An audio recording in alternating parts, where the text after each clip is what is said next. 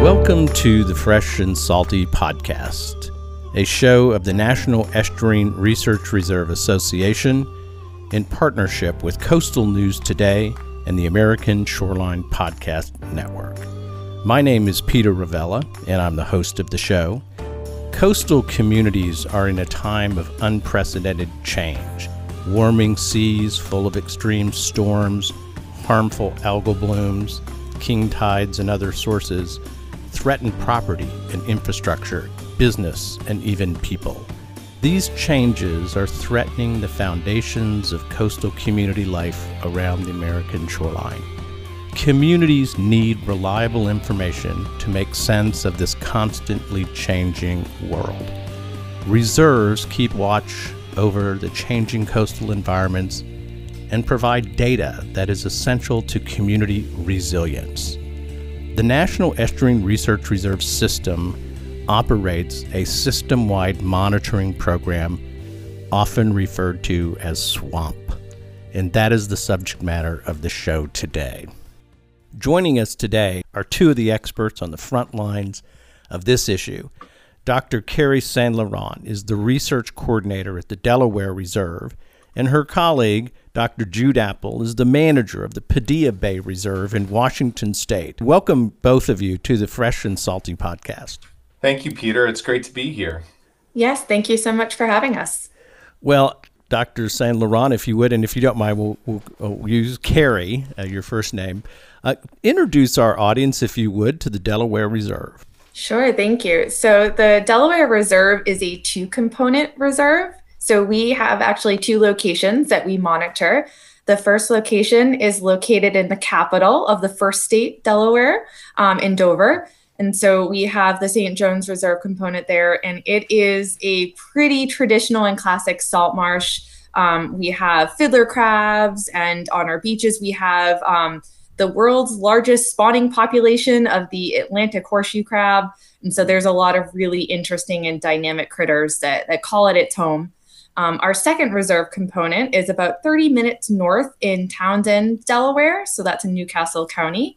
And it is a more tidal freshwater, slightly oligohaline um, uh, tidal marsh. And so it's mostly freshwater. We have a real mix of different vegetation types. Some are more traditionally salty um, species, some are more traditionally freshwater species. And so it's a really um, interesting and dynamic place to study. So it makes for a really interesting comparison um, just in a half hour time difference um, of two very different habitats that we can look at. Interesting. How many acres, Carrie, does, do these two components of the reserve occupy?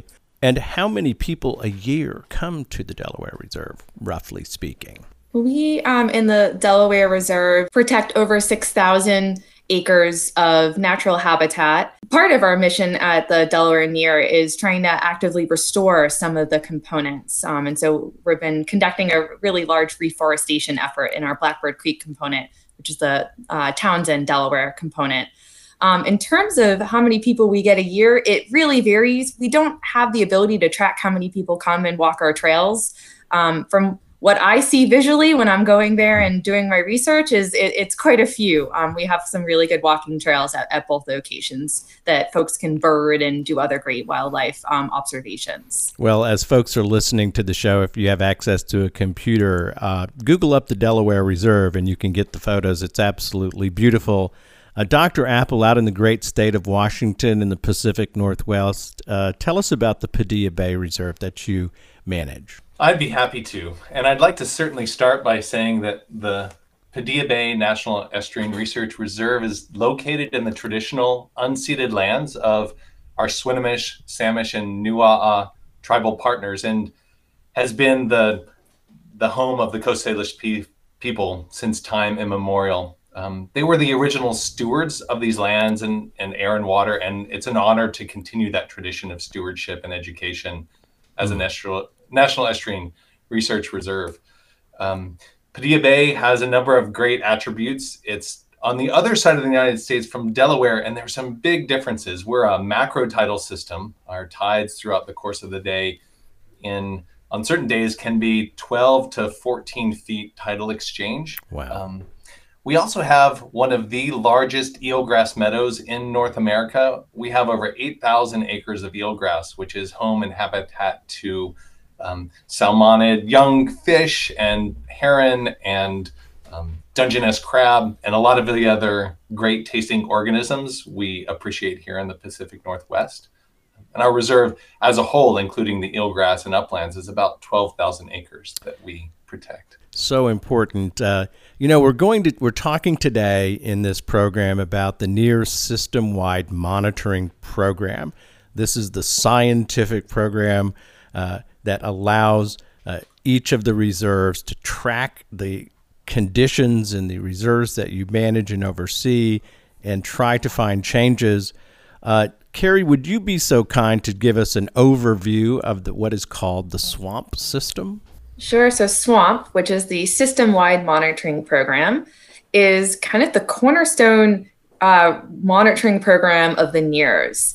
And so each one of the twenty-nine National Estuarine Research Reserves monitor water quality, nutrient, and meteorological parameters the same way. And so this standardization allows for a really robust um, kind of platform of data that allows us to make local, regional, and national comparisons. It's an extraordinary undertaking, uh, nationally unique data sets going back decades in many of these reserves, two hundred eighty stations nationally in the reserve system, forty million publicly available data points every year. What an extraordinary Uh, system of monitoring. Uh, Jude, why is it important that we track and understand the conditions in the reserves that you oversee and your colleagues around the country? Well, Peter, the way to answer that question is to roll back to the original establishment of the system-wide monitoring program and its intent. And the goal of this system was to look at changes in the coastal watersheds and our coastal areas and really begin to better understand how coastal development and the process of eutrophication or delivery of nutrients into our estuarine systems, how that was affecting water quality and changing how swimmable, drinkable, and fishable those waters are. So the, the original um, design of the system was really to look at nutrients and water quality and link that to changes in the watershed at each reserve. Science for science sake is is important. Understanding what's happening in the world, measuring the changes around us, of course, is critically important. But Carrie, there's more going on here in terms of what the National Estuarine Research Reserve System is doing with this monitoring data. Can you talk broadly about the benefits of this system and the understanding you gained through this SWAMP monitoring program? Sure. And so first of all, just having our water quality sons out measuring data allows us to see um, episodic events that we otherwise wouldn't be able to monitor. So if you get a you know really big rainstorm that um, pours down a lot of precipitation, we're able to see in those fifteen minute intervals how the salinity might change in that system over time.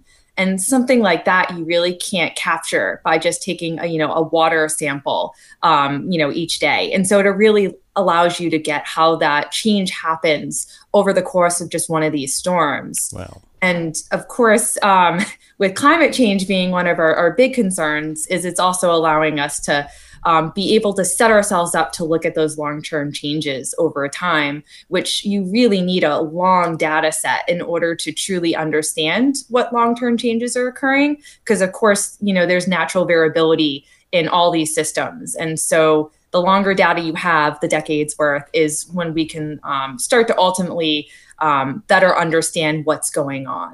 For sure. Uh, collecting data points every fifteen minutes, twenty-four hours a day, three hundred sixty-five days a year, gives you that duration and that depth of information that I've got to believe is so important to securing the benefits of our coastal natural areas and the, and the people who depend on it economically.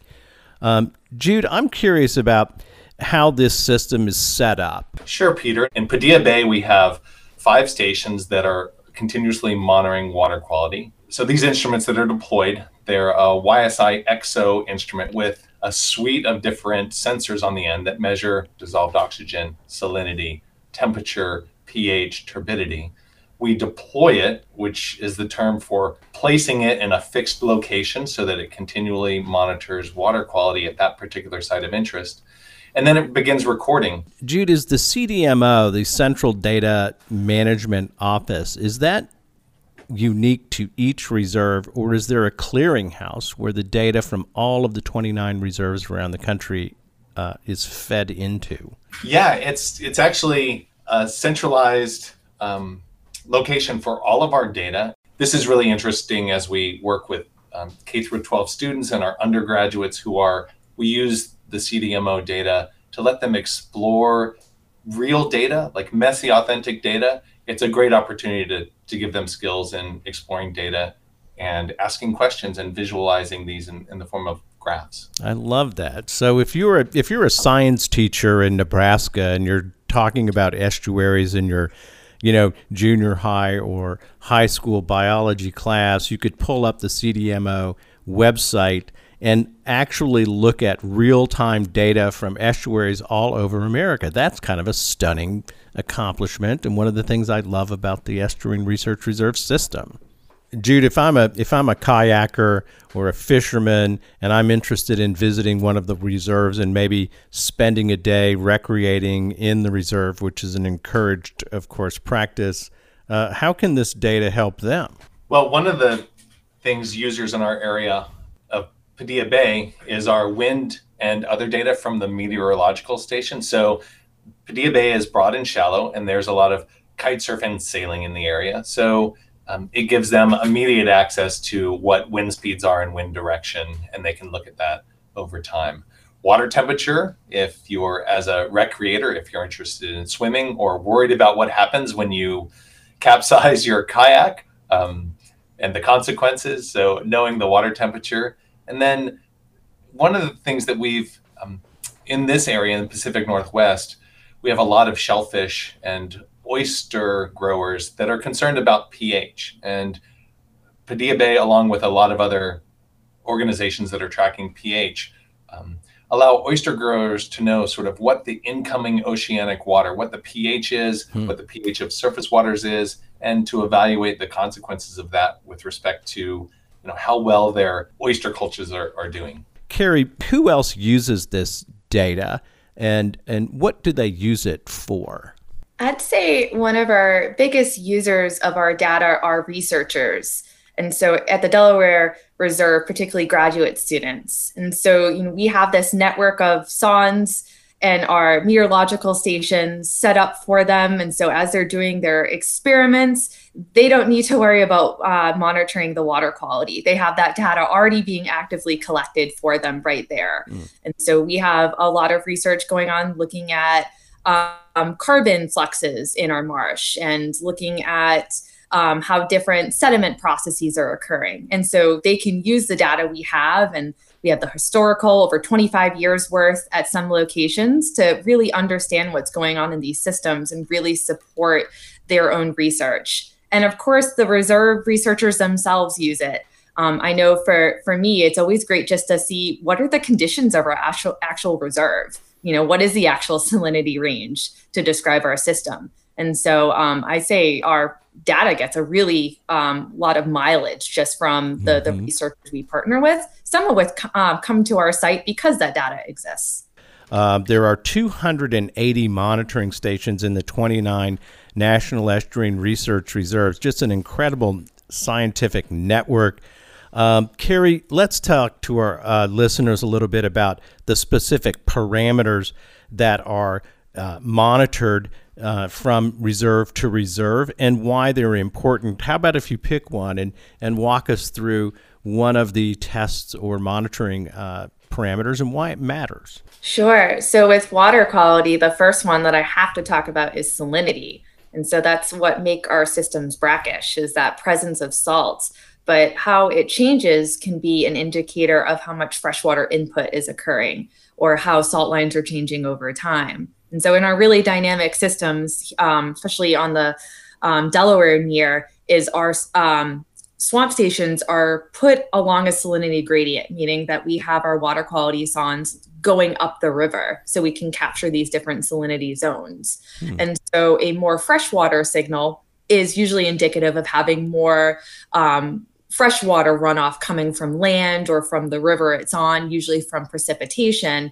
And uh, of course, a more salty signal could be something like a storm surge, where you're getting a lot of that um, like oceanic and estuarine water pushing into um, the river and making it more salty. And so, you know, using salt as an indicator of these different parameters is really strong and really demonstrates just how dynamic these systems are. And just to, to give the fun fact is at our Saint Jones Reserve, our salinity can change from zero to thirty over the course of a day, which is just wild. It's, yeah. It from fresh to basically oceanic. In one day, in one tidal cycle. Uh, Jude, out in Padilla Bay in Washington State, what are some of the key parameters that that tell you about the health and condition of the reserve that you're managing?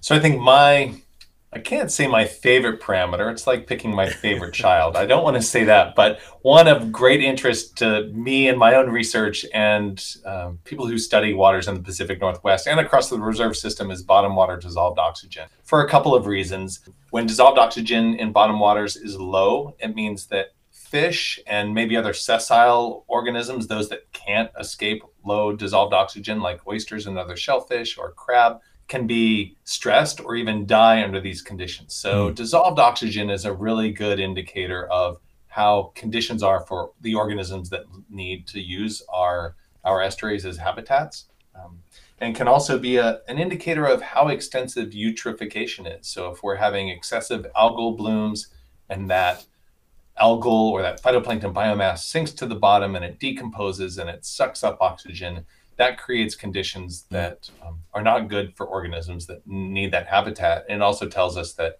we have some imbalance related to eutrophication. You know, raw data is is absolutely in, important into understanding what's happening in these complex estuarine systems, but the real work of of assessing the condition Uh, for uh, the things that most people think and care about, fishing, swimming, enjoying these things, um, biological productivity, that kind of stuff, is a function of the interplay of all of these types of data that you guys are collecting through this system uh, nationally. pH, dissolved oxygen, temperature, salinity, conductivity, other parameters. Uh, Carrie, I've got to think it takes a lot of intellectual horsepower to process and understand the interplay of all of this data that's coming your way every single day. Uh, can you talk about the scientists and the experts in the reserve system and how they contend with this, uh, what has to be a fire hose of data?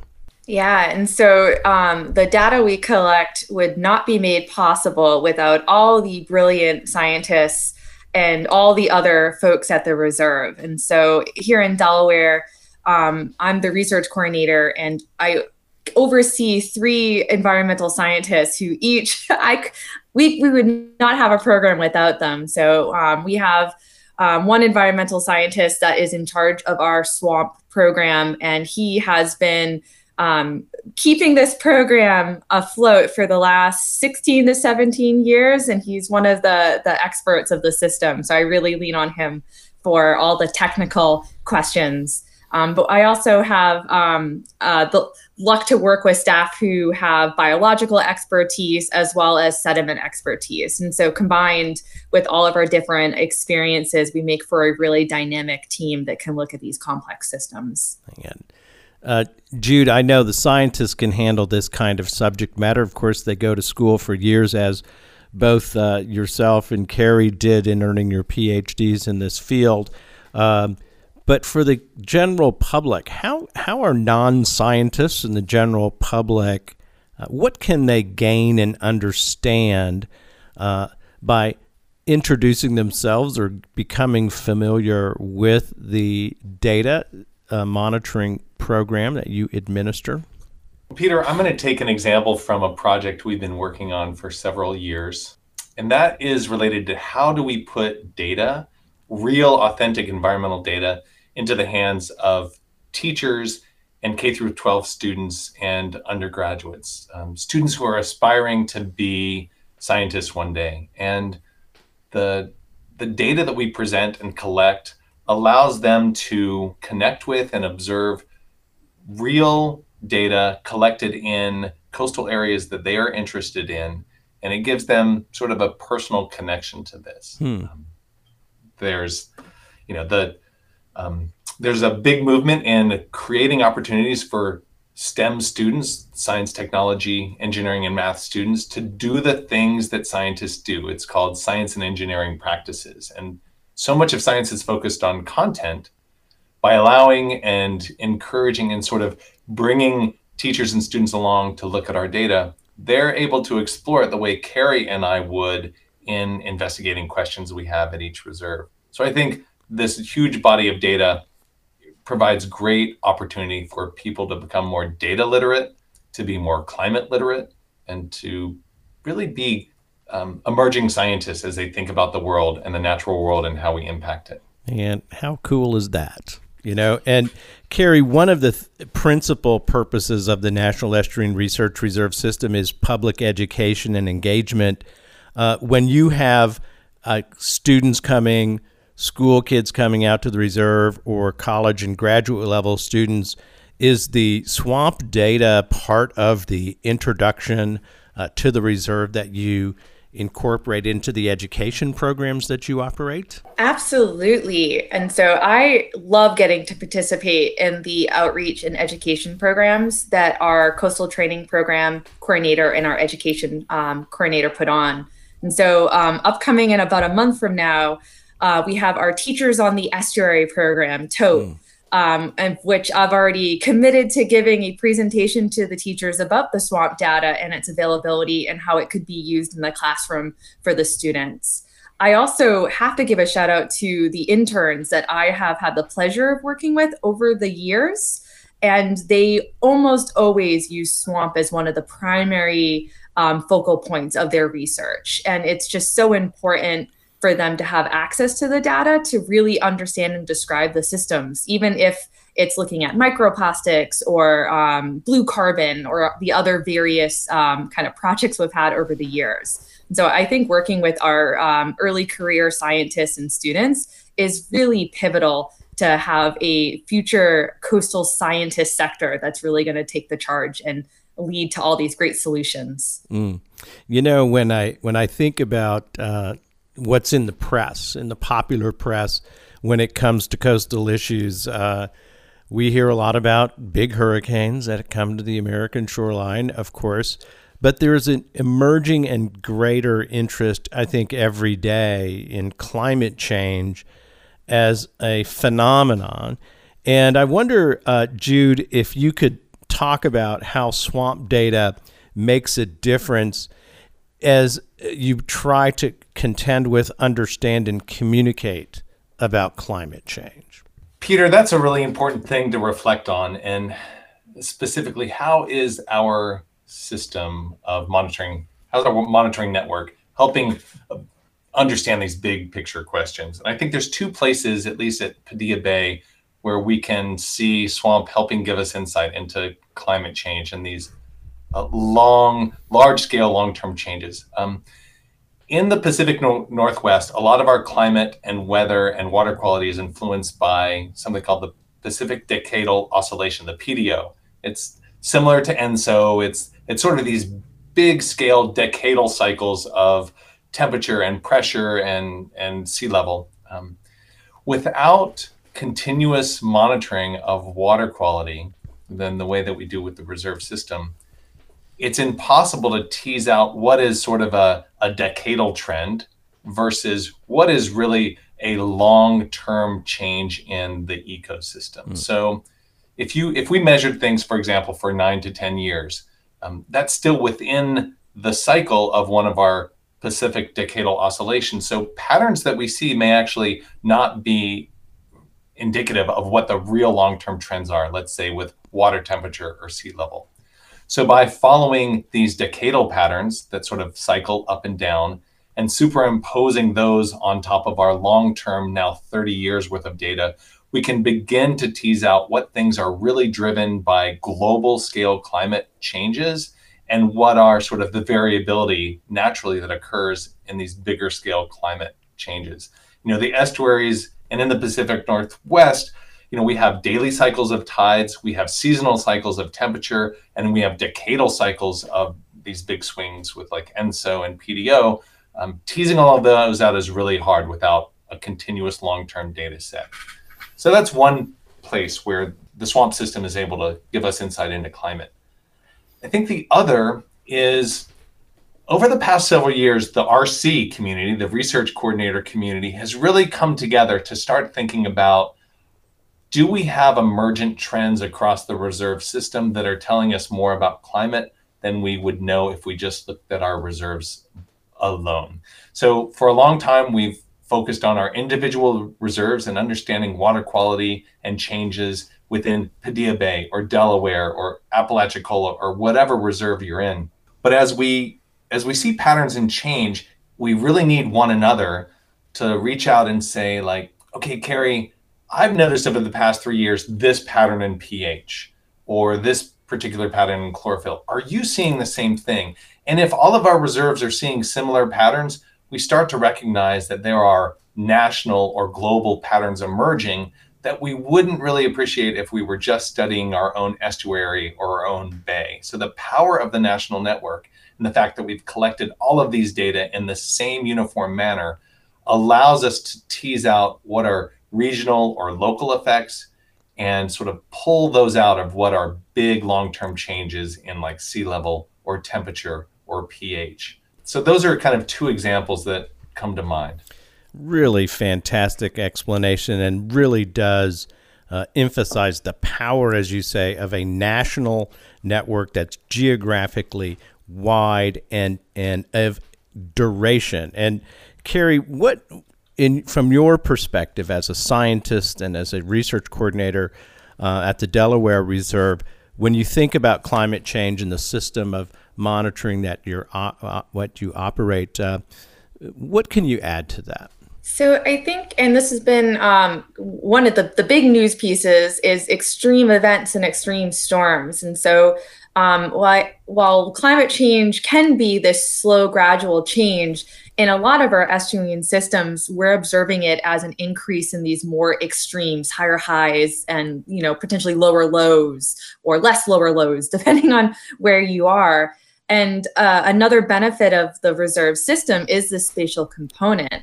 And so as a major storm like a hurricane moves along the eastern coast, we have the capability in near real time to track how that storm is moving up the coast. So how is the salinity changing in Florida? And when does it change as we progress up the coast to South Carolina and North Carolina? And do we see any of these patterns happening in Delaware?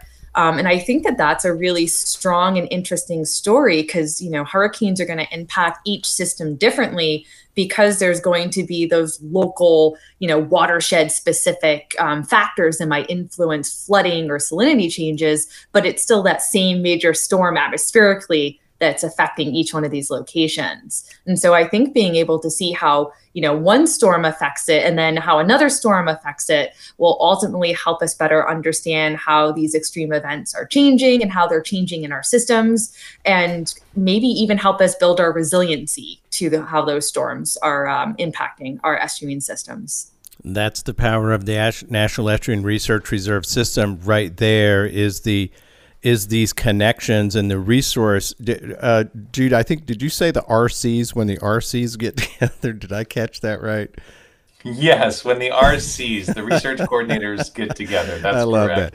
That. You know, and that's that's what's fantastic. It must be very uh, rewarding uh, for both of you as professionals to have such uh, intimate knowledge of these specific areas that you have the responsibility for year after year, and the uh, the availability of the information you have, and then the opportunity to cross over and discuss uh, the conditions that you're seeing in your system versus others around the country. I just got to think, do you have a conference? Do you have a confab? Do you guys get together? Because it would be a meeting I would love to just be a fly on the wall and listen in on. Carrie, is that something you guys do or can do now with the pandemic? I mean, maybe not so much nowadays. Yeah. So in a, a non-pandemic world, um, we have an annual NERRS meeting in person. Um, and so it gives us a chance once a year to all be in person, which I think is invaluable, because it's really those little sidebar conversations. I've had plenty with Jude, where you really start to get the juices flowing and really start to talk about, you know, this new sensor that's been developed and this new interesting question that could be applied in mo- multiple locations. So I think some of the best ideas we've had have come from these kind of spontaneous conversations when we're all in person.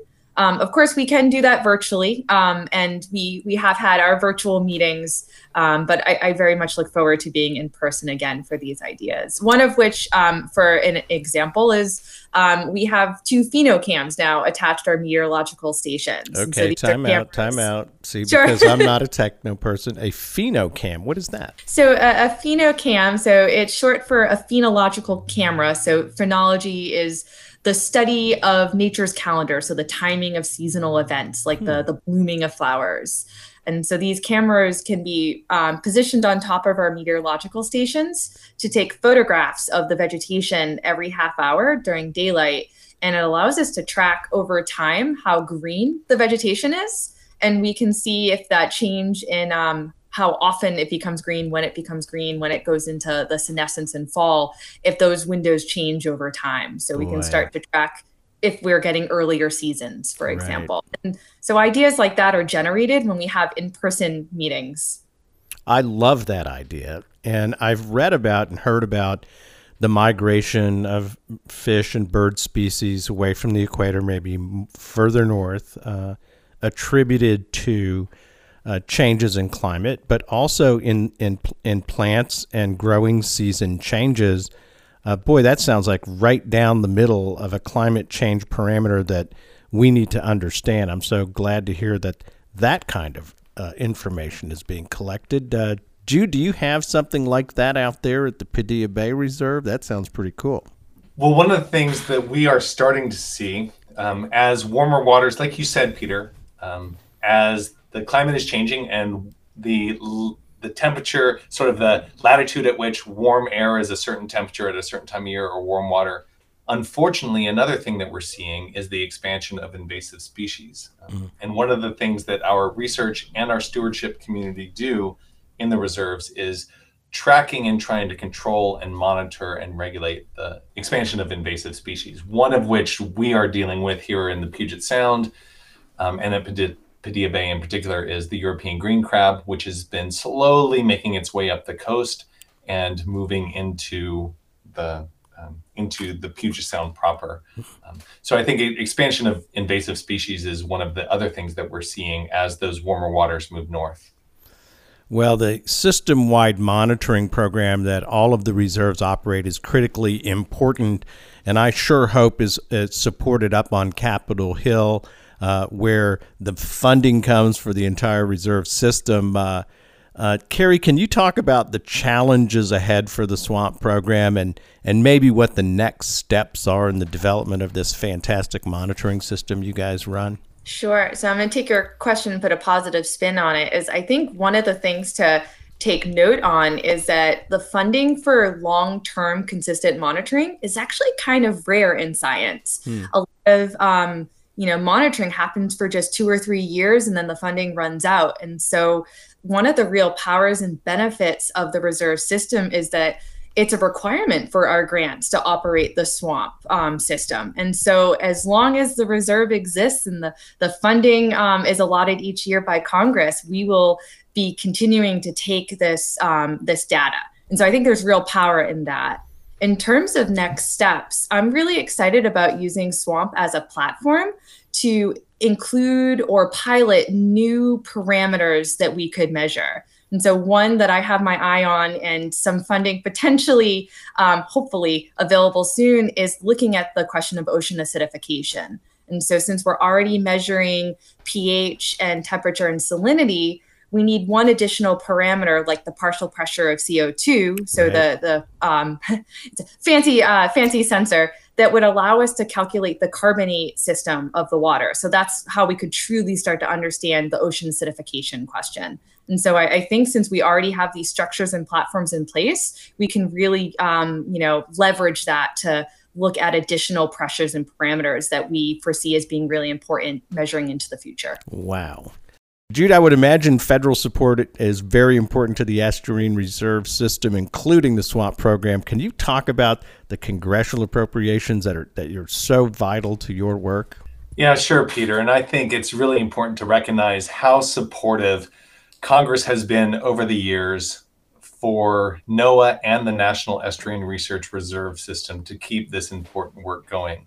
We've been um, generously funded over the years, although there's always room for more and more expansion that we need. Um, the partnership that exists at each reserve between the federal subsidy and the federal funds, which contributes about seventy percent to our operating as a reserve, and then our state partners, which contribute another approximately thirty percent, um, is essential for keeping things moving forward and for the reserves to be what they are today.